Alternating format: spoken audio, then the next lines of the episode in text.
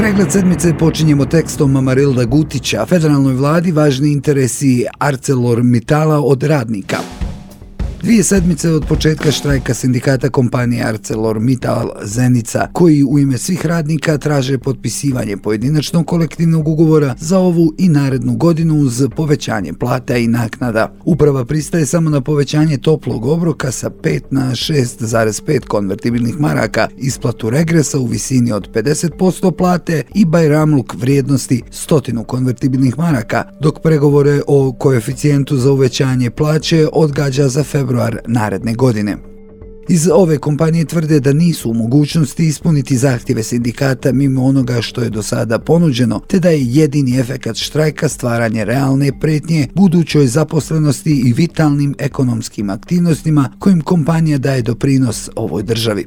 No, efekti sindikalnog neposluha zatomljeni su odlukom kompanije da u predvečeri štrajka obustavi proizvodnju zbog loših uslova koji vladaju na tržištu čelika. Predsjednik sindikata Arcelor Mitala Zenica Rašid Fetić kaže da pomaka u pregovorima sa upravom nema, te da se nada nekim novim detaljima tokom naredne sedmice. Iz sindikata navode kako su radnici izloženi pritiscima i prijetnjama, kako se pozivaju jedan po jedan kod upravnika da potpišu da su protiv štrajka da bi im bila uplaćena plata koja je 1450 konvertibilnih maraka, ali važno je reći da 70% radnika prima platu ispod tog prosjeka, a više od stotinu radnika ima platu od 1000 i ispod 1000 konvertibilnih maraka sa svim benefitima.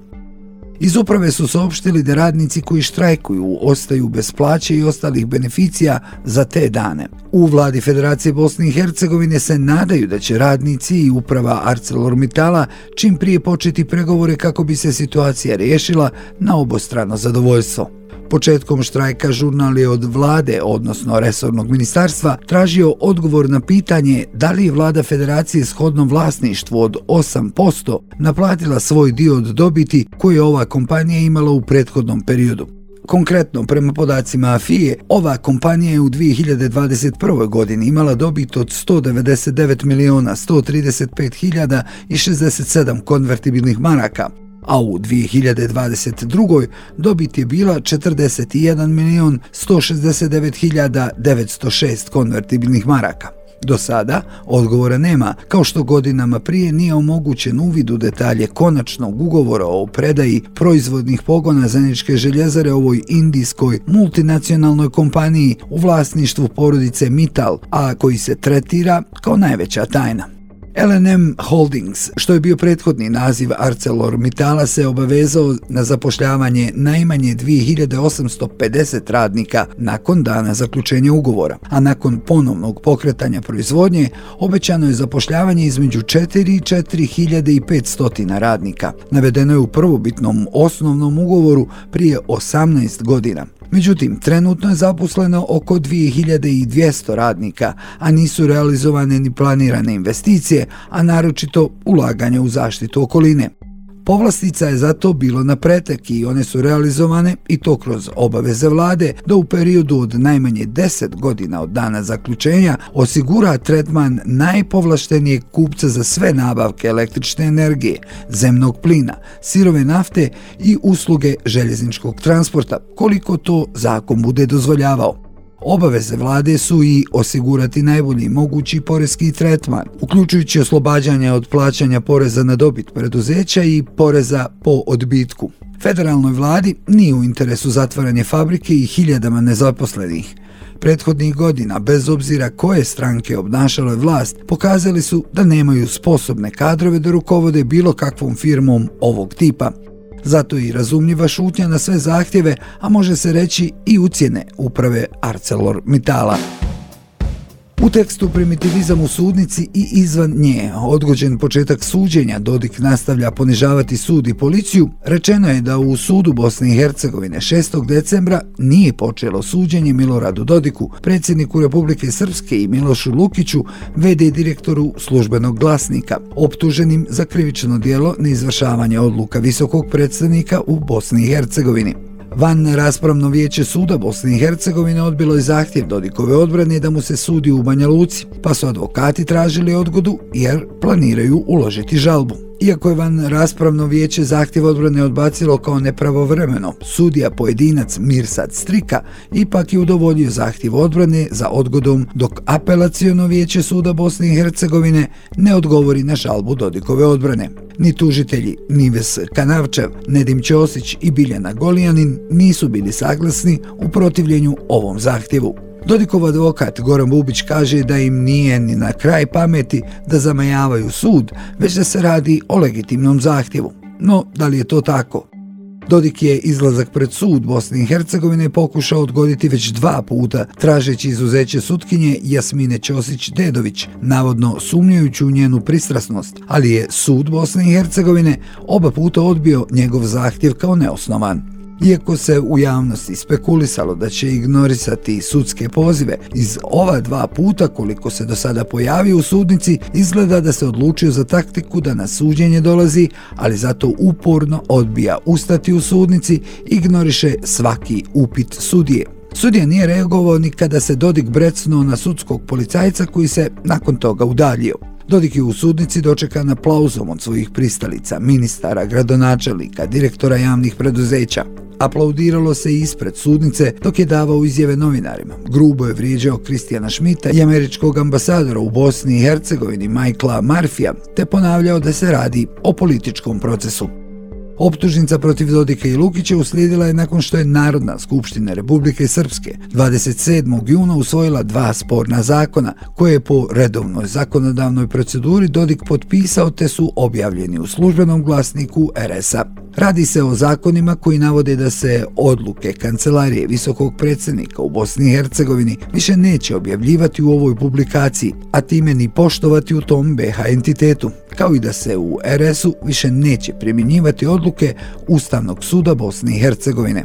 Protiv lidera SNSD-a već godinama se u tužilaštvu Bosne i Hercegovine nižu prijeve zbog različitih krivičnih dijela, ali većina ih je arhivirana ili su istrage obustavljene. Dodik je bio jedan od osumnjičenih u predmetu referendum koji je formiran još dok je na čelu tužilaštva Bosne i Hercegovine bila Gordana Tadić. Nedavno je obustavljena istraga u slučaju Ikona nakon što su ukrajinske vlasti obavijestile tužilaštvo da je Ikona koju je Dodik ranije poklonio ruskom ministru vanjskih poslova Sergeju Lavrovu praktično bezvredna. U vrijeme Salihovića obustavljena je i ona u predmetu Zlato. Još od 2015. godine, kada je na čelu tužilaštva Goran Salihović, aktivan je predmet Pavlović banka. Do danas u ovom predmetu ništa nije urađeno, a aktuelni glavni tužilac Milanko Kajganić kazao je u oktobru prošle godine da Srbija odbija dostaviti dokumentaciju. Međutim, prema dokumentaciji baš tužilaštva Bosne i Hercegovine, Srbija je prije 8 godina našoj zemlji ustupila ovu dokumentaciju. Dodik je vilu na Dedinju kupio 14. maja 2007. i to za 750.000 eura. U to vrijeme je tvrdio da je nekretninu platio novcem od kredita da bi se ispostavilo da je kredit u Pavlović banci podigao tek godinu kasnije, u vrijeme kada je bio premijer Republike Srpske. Zahtjev za kredit je ovjerio pečatom vlade Republike Srpske. Dodik je sa tajkunom Slobodanom Stankovićem bio sumnjičen i za organizovan kriminal, a u vezi sa izgradnjom zgrade vlade RS-a, čija se vrednost procjenjivala na više od 200 miliona konvertibilnih maraka. Ovaj predmet je bio prvo u tužilaštvu Bosne i Hercegovine da bi u junu 2011. tadašnji glavni tužilac Milorad Barašin donio naredbu da se predmet prebaci u specijalno tužilaštvo RS-a. Nakon nekoliko mjeseci obustavljena je. Iz tužilaštva Bosne i Hercegovine su ranije na upite žurnala u vezi sa krivičnim prijavama odgovorili da je u radu više predmeta u kojima je Dodik u svojstvu prijavljene ili osumnjičene osobe, te kada budu donesene tužiteljske odluke, javnost će biti informisana. Dino Cviko piše da je za 9. januar izdvojeno rekordnih 1,45 miliona maraka, te kako su počele sumnjive nabavke u sklopu priprema za obilježavanje Neustavnog dana Republike Srpske, za koje je Ustavni sud Bosne i Hercegovine donio više odluka kojima je ovaj praznik proglašen neustavnim. U tekstu se dalje navodi da za Milorada Dodika i njegove SNSD će to biti savršena prilika da novac poreskih obaveznika iskoriste za samopromociju, prkošenje, provokacije, politički marketing i regrutovanje biračkog tijela pred lokalne izbore koji bi se trebali održati na jesen naredne godine.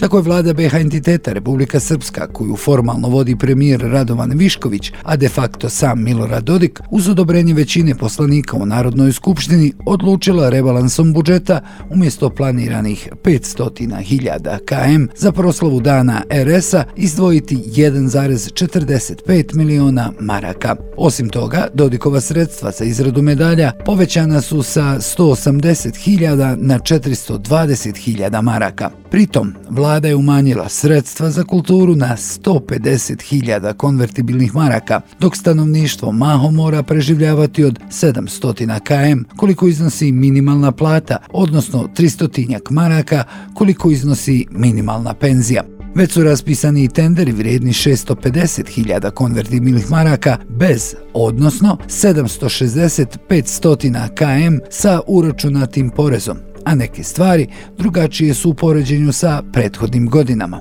Od 2016. godine se za usluge organizacije proslave Dana RS-a dodjeljivao jedan ugovor određenoj firmi. Od 2016. do 2019. to je bila banjalučka firma Republika, koja je godišnje dobijala između 392.151 km i 426.750 km bez PDV-a. Koliko su ovi ugovori bili značajni za ovu firmu, najbolje pokazuju dostupni podaci o njihovim financijama. Naime, prema informacijama s portala akta.ba, najuspješnije finansijske godine za ovu firmu bile su upravo 2016. 17. 18. i 2019. godina. Od 2020. organizaciju preuzima druga firma, a prihodi Republike se počinju topiti. Istovremeno, prihodi firmi City Consulting, također iz Banja Luke, od 2020. godine počinju naglo rasti. Razlog, naravno, jer je od 2020. godine posao povjeren upravo ovoj firmi. Prve tri godine City Consulting dobijao je ugovore o konzorciju s firmom SD Sistemi iz Laktaša, dok je prošle godine sam zaključio ugovor za organizaciju. Ove godine umjesto jednog bit će dodijeljena dva različita ugovora. Jedan za usluge organizacije, a drugi za usluge medijske kampanje. Prvi vrijedan 410.000 konvertibilnih maraka, a drugi 240, bez uračunatog poreza. Prvim tenderom traži se organizacija Svečane akademije u sportskoj dvorani Borik, organizacija svečanih događaja na otvorenom u Banja Luci, te organizacija pratećih aktivnosti proslave širom Republike Srpske. U vrlo detaljnom opisu toga šta će se tačno dešavati 9. januara izdvaja se Svečana akademija koja će afirmisati kulturnu tradiciju Republike Srpske, vrijednosti Republike Srpske, neke od njenih istorijskih ličnosti kao i savremena rodoljubiva razmišljanja kod mladih ljudi koji žive u Republici Srpskoj. Kraj citata. Na otvorenom bi se trebao organizirati dron show Kombinacija boja i pozicija više od stotinu dronova prikazao bi nekoliko elemenata broja 9, geografski oblik Republike Srpske i zastavu Republike Srpske tokom svečanog defilea, mapping na jednoj od zgrada i 3D LED ekran, animacija sa vizualom Dana Republike u 3D efektu, koji bi bila emitovana cijelo vrijeme tokom trajanja programa, a bila bi postavljena na robnoj kući Boska, na nekoj od obližnjih zgrada ili na samom trgu krajine. Obojiti vizualno vizuelno drveće u parku Petar Kočić u boje zastave Republike Srpske. Ističe se i kako pažnju treba usmjeriti na prateće aktivnosti širom entitete i to treba da budu organizovane s ciljem informisanja građana cijele Republike Srpske o svim događajima proslave dana, te s ciljem animiranja i motivisanja građana u svim dijelovima RS-a na proslavu Dana Republike Srpske. Aktivnosti koje će biti organizovane trebali bi da probude nacionalnu svijest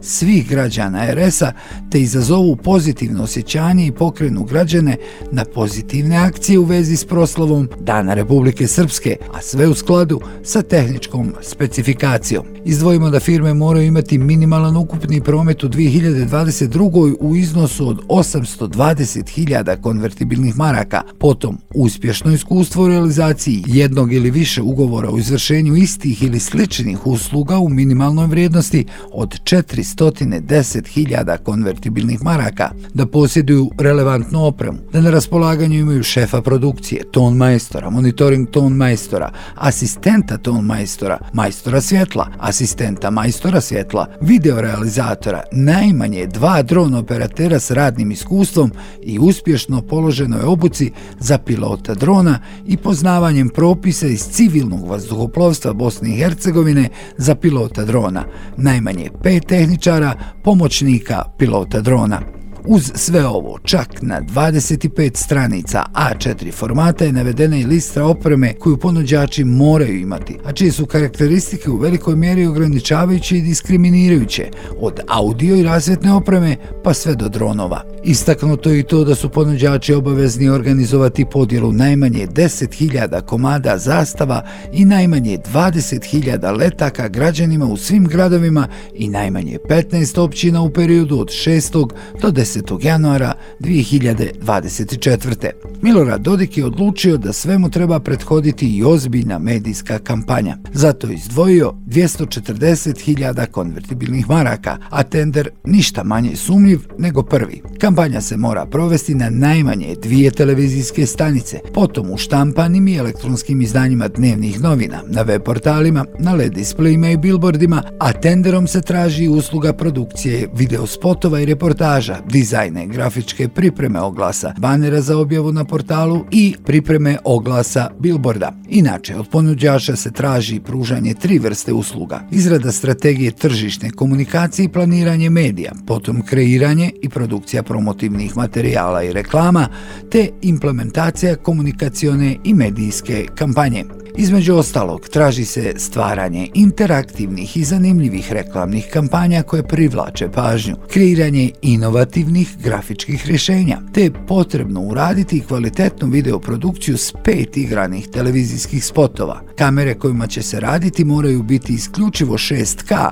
a dron 5.1K rezolucije. Predviđena je izrada internet stranice. Što se tiče implementacije kampanje, izdvojimo to da je potrebno napisati stručne PR tekstove, da je potrebno izvršiti zakup internet portala i štampanih medija za minimalno 50 objava, a što se tiče televizije, treba izvršiti zakup medija od minimalno 10.000 sekundi u prime time-u i 10.000 sekundi u off-time terminima. Od ponuđača se očekuje promocija dana RS-a i na društvenim mrežama.